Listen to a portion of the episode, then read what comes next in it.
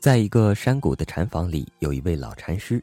他发现自己有一个徒弟非常勤奋，不管是去化缘还是去厨房洗菜，这个徒弟从早到晚忙碌不停。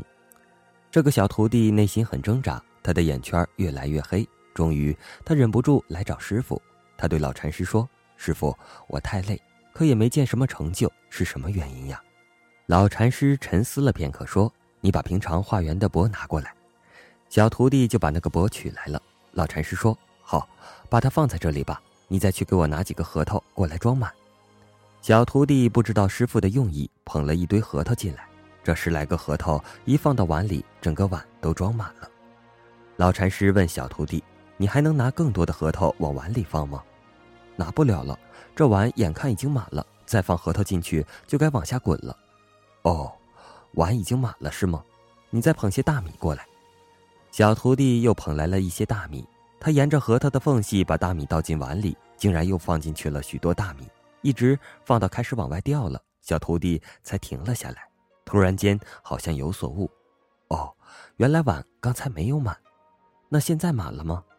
现在满了，你再去取些水过来。小徒弟又去拿水，他拿了一瓢水往碗里倒，在少半碗水倒进去之后，这次连缝隙都被填满了。老禅师问小徒弟：“这次满了吗？”小徒弟看着碗满了，但却不敢回答。他不知道师傅是不是还能放进去东西。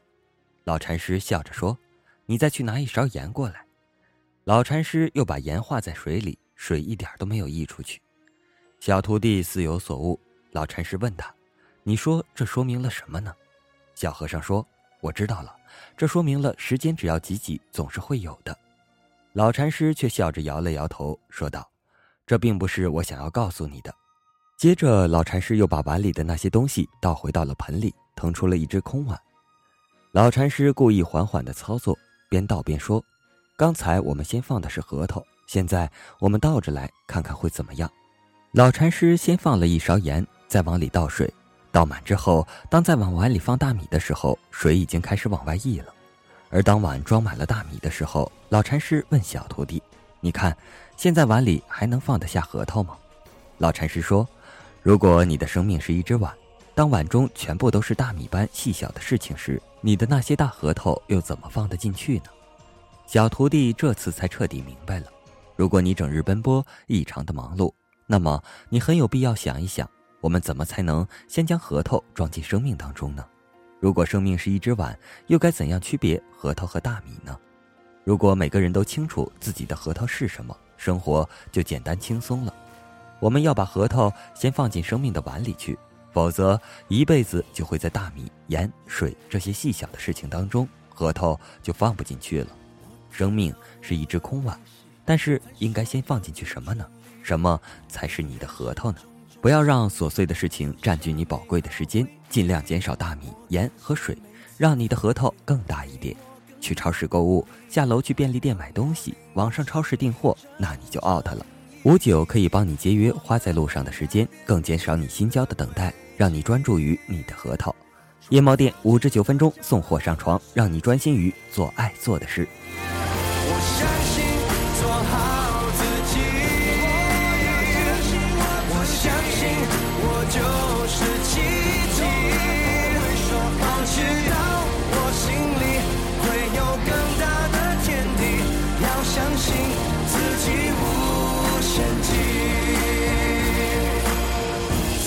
梦想遥不可及，都跟幸福相遇。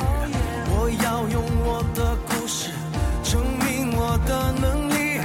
从前路走不下去，